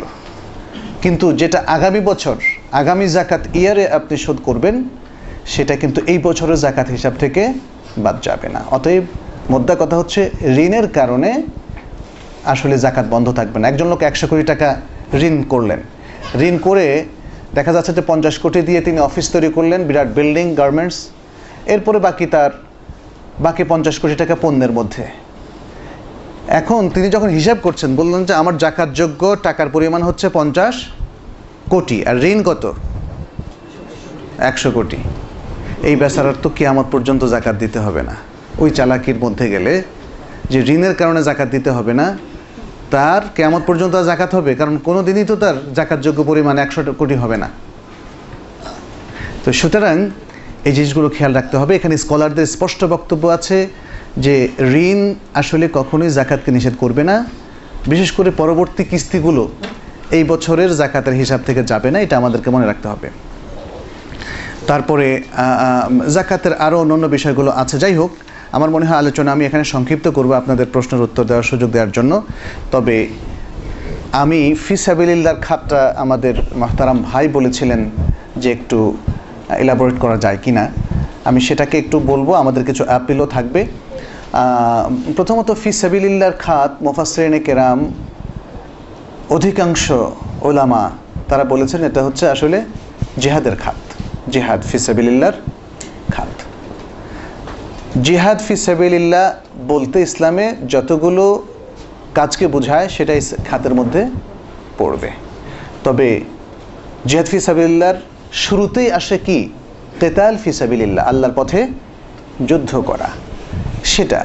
অতএব এখানে প্রায়োরিটি হবে। যদি মুসলমানদের জেহাদের কোনো খাত থাকে সরাসরি যুদ্ধের ক্ষেত্রে, তাহলে জাকাত সেক্ষেত্রেও দেওয়াটা প্রায়োরিটি পাবে। ফি সাবিল্লার খাত সম্পর্কে বলছি। তারপরে জেহাদ ফি সাবিল্লার অর্থে আরও অনেকগুলো কর্মকাণ্ড আছে। আজকের আধুনিক বিশ্বে যেহেতু আল গাজওয়াল ফেকরি বা ইন্টালেকচুয়াল ওয়ার নামে একটা বিষয় আছে, সেটি হচ্ছে বুদ্ধি বা স্নায়বিক যুদ্ধ। বুদ্ধিগত যুদ্ধ। যুদ্ধ মানে সমর ময়দানে নয়। বরং বুদ্ধিতে যদি কাউকে হারিয়ে দিতে পারেন, তাহলে বাস ওই দেশের সকল কিছু আপনি শোষণ করতে পারবেন। এই শোষণটা চলছে এখন জ্ঞানের ক্ষেত্রে। এই শোষণটা চলছে এখন এখন ভৌগোলিক ক্ষেত্রে এই শোষণটা চলছে না। অর্থনৈতিক ক্ষেত্রে, মার্কেট দখলের ক্ষেত্রে বুদ্ধি দিয়ে মার্কেট দখল করা হচ্ছে। তাহলে বুদ্ধিবৃত্তিক জিহাদটাও ইসলামী জিহাদ হিসাবে স্বীকৃতি পাবে। মুসলিমদেরকে বুদ্ধিবৃত্তিক, তাদেরকে শক্তিশালী করার জন্য যেমন কোরআনমুখী করা, কোরআনের জ্ঞান দেওয়া, তাদের শিক্ষা দেওয়া, দাওয়া আল্লাহর কাজ করা, এগুলো এই বুদ্ধিবৃত্তিক জেহাদের খাতের মধ্যে পড়বে। সৌদি আরবের অনেক বিশিষ্ট ওলামাই কেরামে এ ব্যাপারে স্পষ্ট ফতোয়া দিয়েছেন যে চ্যারিটেবল স্কুলগুলো বাণিজ্যিক স্কুল না কিন্তু চ্যারিটেবল স্কুল যে স্কুলগুলো আসলে সামাজিক স্কুল কমিউনিটি স্কুল এই স্কুলগুলো থেকে কেউ টু পাইস কামাচ্ছে না। নিজের ব্যবসা কেন্দ্র হিসাবে গড়ে তুলছে না। তাহলে এই ধরনের স্কুলগুলোতে জাকাতের টাকা দিয়ে হেল্প করা যাবে। প্রতিষ্ঠান, দাওয়া প্রতিষ্ঠান, যেমন কোরআনিক স্টাডিজ এবং অ্যারাবিক টিচিং ইনস্টিটিউট আচ্ছা আর এডুকেশন সেন্টার সিলেট ওটা আছে না? যাই হোক, এই ধরনের প্রতিষ্ঠান যেগুলো আসলে তাহফিজুল কোরআনের কাজ করছে, দাওয়াতের কাজ করছে ইসলামিক স্টাডিজের বিভিন্ন কোর্স দিচ্ছে, ব্যক্তি গঠন করছে, ব্যক্তি মানুষ গঠন করছে, সুনাগরিক হিসাবে গড়ে তুলছে, মানুষকে বিভ্রান্তির পথ থেকে রক্ষা করছে। এগুলো কিন্তু ওই যে ইন্টালেকচুয়াল ওয়ারের পার্ট ইসলামিক সেই জিহাদের অর্থ। কারণ জিহাদের মূল উদ্দেশ্যটা কি? এলা ও কালিমাতিল্লাহ। লেতাকুন আল কালিমাতু হিয়াল রলিয়া যেন আল্লাহর কালামটাই পৃথিবীতে বুলন্দ হয়। মানুষকে শিরিক বেদাত থেকে রক্ষা করা, তাদেরকে কোরআনমুখী করা, যাতে এর প্রত্যেকটা মানুষ আল্লাহর কালিমাকেই সবচেয়ে গুরুত্ব দেয়, যেন সেটাকেই সবচেয়ে বেশি উপরে স্থান দেয়। এটা তো জিহাদের মূল কাজ, দাওয়ারও মূল কাজ সেটা, শিক্ষারও মূল কাজ সেটা। কিন্তু এই দাওয়া, এই শিক্ষা যারা আসলে শুধুই মুসলিম সমাজের উন্নতির জন্য করছে জাকাত তাদেরকে আপনারা দিতে পারেন। সেই হিসাবে এই ইনস্টিটিউটগুলোতে জাকাত দেয়া যেতে পারে। বিশেষ করে এই ইনস্টিটিউটগুলো হয়তো অনেক সময় গরিবদেরকে স্কলারশিপ দেবে, অনেক সময় তাদের টিচারদেরকে বেতনও দিতে পারবে এখান থেকে। এবং এই ধরনের দাওয়াতি কার্যক্রমকে প্রমোট করার ক্ষেত্রেও তারা কিন্তু জাকাত ব্যবহার করতে কোনো অসুবিধা নাই। কারণ এই দাওয়া কার্যক্রম হচ্ছে পার্ট অফ জিহাদ পার্ট অফ জেহাদ ঠিক তেমনিভাবে শিক্ষা, দেখুন, আজকে শিক্ষা কিন্তু মানুষ তৈরি করে। শিক্ষা লিডার তৈরি করে। শিক্ষার মাধ্যমে leader leaders are being created তারা তৈরি হয়, আল্লাহ তাদেরকে সৃষ্টি করেন। শিক্ষা ছাড়া লিডার তৈরি হয় না, আল্লাহ করেন না। যদি করতেন, তাহলে আজকে বস্তিতে লিডার তৈরি হতো। কিন্তু সেখানে লিডার তৈরি হয় কেন? অশিক্ষার কারণে সেখানে মাস্তানদের লিডার তৈরি হয়। আজকে এটা সহানুভূতির দৃষ্টিতে দেখতে হবে। ওদেরকে ভালো লিডার তৈরি করার সুযোগ করে দিতে হবে আমাদেরকে। ওদের কাছে যেতে হবে। বস্তিতে যেখানে রিক্সাওয়ালারা থাকে, যেখানে মঙ্গা পীড়িত লোকেরা থাকে, অভাব অনটন তাদেরকে এক কঠিন মানুষে পরিণত করেছে। ইসলামের প্রতি অশ্রদ্ধাশীল করে তুলেছে অনেক ক্ষেত্রে। যেহেতু ইসলামিক ব্যক্তিত্বরা তাদের কাছে যায় না এবং তাদের সুখ দুঃখের খবর নেয় না। তাদের সুখ দুঃখের খবর নেয় অনেক সময় মিশনারি এনজিওগুলো, আপনারা জানেন। আজকে ওদের বিষয়টা আমি বললাম যে অশিক্ষার মধ্যে থাকলে আসলে লিডার অটোমেটিক তৈরি হয় না। হলে তাদের মধ্যে থেকে হতো। তাহলে সুশিক্ষা নিয়ে তাদের কাছেও যেতে হবে। দাওয়াত নিয়ে তাদের কাছেও যেতে হবে। অনেক সময় দেখা যায় আমাদের লোকজন শুধু বিত্তশালীদের কাছেই ছুটে। মনে হয় যেন বিত্তশালীরা ভালো হয়ে গেলে পৃথিবী ভালো হয়ে যাবে। বিত্তশালীদের কাছে ছোটাটা অন্যায় না। যেতে পারেন, কারণ তারা এই সমাজের ইনফ্লুয়েন্সিয়াল পার্ট ব্যক্তি। তাদেরকে হেদায়েত করার প্রয়োজন আছে। হেদায়েতের মালিক আল্লাহ আমাদের সুন্দর শিক্ষা ব্যবস্থাপনা, দাওয়াতি কার্যক্রমে তাদের কাছে যেতে পারে। কিন্তু সমাজের যারা নিম্নবিত্ত, সমাজের যারা সাধারণ মানুষ, তাদেরকে ইগনোর করা ঠিক হবে না। যাই হোক, আমাদের জাকাতটাকে এনশিওর করা দরকার। সামাজিক তাকাফুল সৃষ্টিতে জাকাতের কোনো তুলনা নেই। এই প্রতিষ্ঠানগুলো সবার, এই ধরনের প্রতিষ্ঠান একটা দুটো নয়। এই সিলেট শহরে আমি মনে করি, শুধু সিলেটে কেন বলছি? সারা বাংলাদেশে অনেকগুলো হওয়া দরকার। আজকে আমাদের দেশে একটা বড় প্রবলেম হচ্ছে, লোকজন সুনাগরিক হিসাবে গড়ে উঠছে না। কীভাবে গড়ে উঠবে? যেখানে হিংসা, বিদ্বেষ, হানাহানি নিজের স্বার্থটাই সেখানে সবচেয়ে গুরুত্ব পাচ্ছে এবং যেখানে ইমান তাকুয়ার চর্চা হচ্ছে না, যেখানে সহি আকিদা মানুষ শিখছে না, যেখানে সুন্নামুখী মানুষ হচ্ছে না, সেখানে সুনাগরিক হওয়ার কোনো কারণ নেই। আজকে আমরা অত্যন্ত উদ্বেগের সাথে লক্ষ্য করছি যে ছোটোখাটো সেই বালক বালিকা থেকে আরম্ভ করে তরুণ তরুণীরা বিশাল একটা অংশ বিপথে যাচ্ছে। ড্রাগ অ্যাডিক্টেড হচ্ছে, মাস্তান হচ্ছে অন্যায়াচরণ করছে। আজকে আপনি যদি বাসে ওঠেন এই ঢাকা শহরে, যেখানে প্রায় পনেরো দুই কোটির মানুষ বাস করছে, সালাম প্রায় নাই। রাসুল সাল্লাহ সাল্লাম বলছেন, আফসুস সালাম আফসুস সালাম সালাম দাও। সালাম এখন আর কেউ দেয় না। সালাম দেওয়াটা এখন মডার্নিজম বা আধুনিকতার বিপরীত অবস্থানে চলে গেছে বলে মানুষ মনে করে। আর এই তরুণ প্রজন্মের অধিকাংশের মধ্যে যে ভাবটা আমরা লক্ষ্য করছি, এটা খুবই খুবই আসল উদ্বেগের বিষয়। এরা ইন্টারনেটমুখী হচ্ছে এবং ইন্টারনেটে যা ব্রাউজ করছে সবই আপত্তিকর। এরা এরা এমন কৃষ্টি কালচারের মুখোমুখি হচ্ছে বা সেটাকে অ্যাকসেপ্ট করে দিচ্ছে যেটা আসলে অশ্লীল, অশালীন, অপকালচার, এ থেকে তাদেরকে রক্ষা করতে হবে। অতএব আপনারা শুধু জাকাত নয় ডোনেশন সাদাকা, ওয়াকফ দিয়েও কিন্তু এই ধরনের প্রতিষ্ঠানগুলোকে আসলে অত্যন্ত শক্তিশালী করা দরকার। জাকাতের অন্যান্য সকল খাতে আপনারা দেবেন, আত্মীয় স্বজনকে দেবেন অন্য অন্য অনেকগুলো খাত আছে। কিন্তু আমি মনে করি ফি সাবিলিল্লার জন্য প্রত্যেকেই জাকাতের একটা খাত রাখবেন। এবং যেহেতু আমাদের বর্তমান সামাজিক প্রেক্ষাপটে সরাসরি কেতাল ফি সাবিলিল্লাহ এখানে দৃশ্যমান নয়। তাহলে তার অর্থে যে সমস্ত প্রতিষ্ঠানগুলো কাজ করছে, বিশেষ করে এডুকেশন প্রতিষ্ঠান, দাওয়া প্রতিষ্ঠান সেগুলোকে জন্য আপনারা প্রত্যেকেই বরাদ্দ রাখবেন বলে আমি মনে করি। এবং তাহলে এর একটা প্রভাব পড়বে আমাদের জাতীয় জীবনে, আমাদের পারিবারিক জীবনে, ব্যক্তি জীবনে, শিক্ষা জীবনে। মানুষ আজকে স্কুল, কলেজে শিক্ষিত হচ্ছে বটে, কিন্তু সুশিক্ষার বড় অভাব বড় অভাব। পিএইচডি সংখ্যা অনেক বেড়ে গেছে, কিন্তু সেখানেও শিক্ষিতদের বড় অভাব। অনেক বড় বিত্ত বৈভবের মালিক আবার শিক্ষিত, সেখানেও মানবিকতার বড় অভাব। মানবিকতা আসলে ধর্মীয় চর্চা ছাড়া আসে না। আল্লাহর ওহির নির্দেশনাকে না মানলে আসে না। আল্লাহর একটা বড় আমানত আছে আমাদের উপর। সেই বোধ না থাকলে আসে না। অতএব আমরা মনে করি যে আমাদের আজকের এই আলোচনা থেকে যেই বিষয়গুলো উঠে এসেছে, সেগুলো সম্পর্কে আমাদের সতর্কতা হওয়া, সতর্ক হওয়া প্রয়োজন।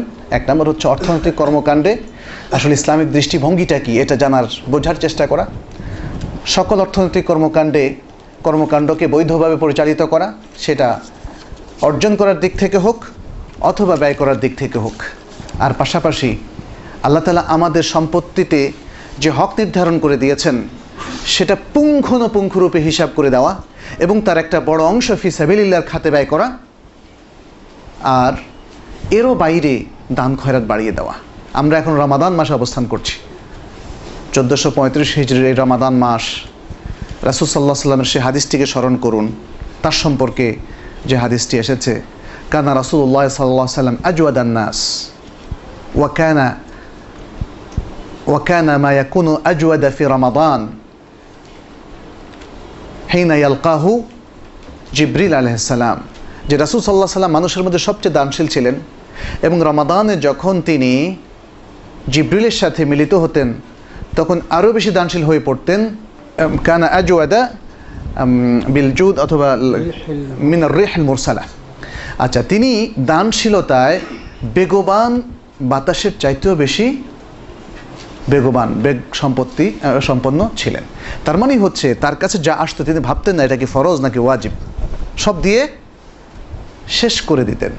তার কাছে স্তূপকৃত হয়ে যেত দিনের মধ্যে সম্পত্তি আর বাসায় ফিরে যেতেন কপট দক্ষিণ অবস্থা। গিয়ে দেখতেন আয়েশা, কি আছে? বলতেন, পানি আছে অথবা পানি আর খেজুর। দুটো কালো জিনিস ছাড়া অধিকাংশ সময় তার বাড়িতে কিছু থাকতো না। কিন্তু সারাদিন তিনি সম্পত্তির মধ্যে ছিলেন। সেই নবীর উম্মত কিন্তু আমরা। কিন্তু আজকে যেই নবী সম্পত্তি সব ব্যয় করে দিতেন আল্লাহর রাস্তায়, আমরা কিন্তু সব আগলে রাখছি। অবৈধভাবে এবং বৈধ সম্পত্তি, অবৈধ সম্পত্তি দুইটাও আবার অবৈধ অবৈধভাবে ব্যয় করার একটা প্রবণতা সবার মধ্যে আছে।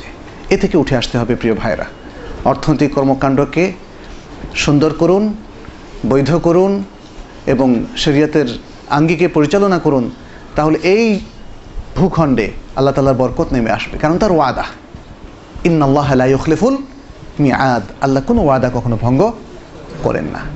আর জাকাতের বিষয়ে আমরা খুবই সতর্ক হই এবং জাকাতের বিভিন্ন খাতে আমরা জাকাত দেই। পাশাপাশি আমাদের এই ইনস্টিটিউশনগুলো দাওয়াতি ইনস্টিটিউশন শিক্ষামূলক ইনস্টিটিউশনগুলোর মধ্যে একটা পোর্শন আমরা দিই। আল্লাহ তালা আমাদের সবাইকে তৌফিক দান করুন। হাদা ওসল্লাহ সাল্লাম আলা নবীনা মোহাম্মদ আলা আলহি ওয়াসাব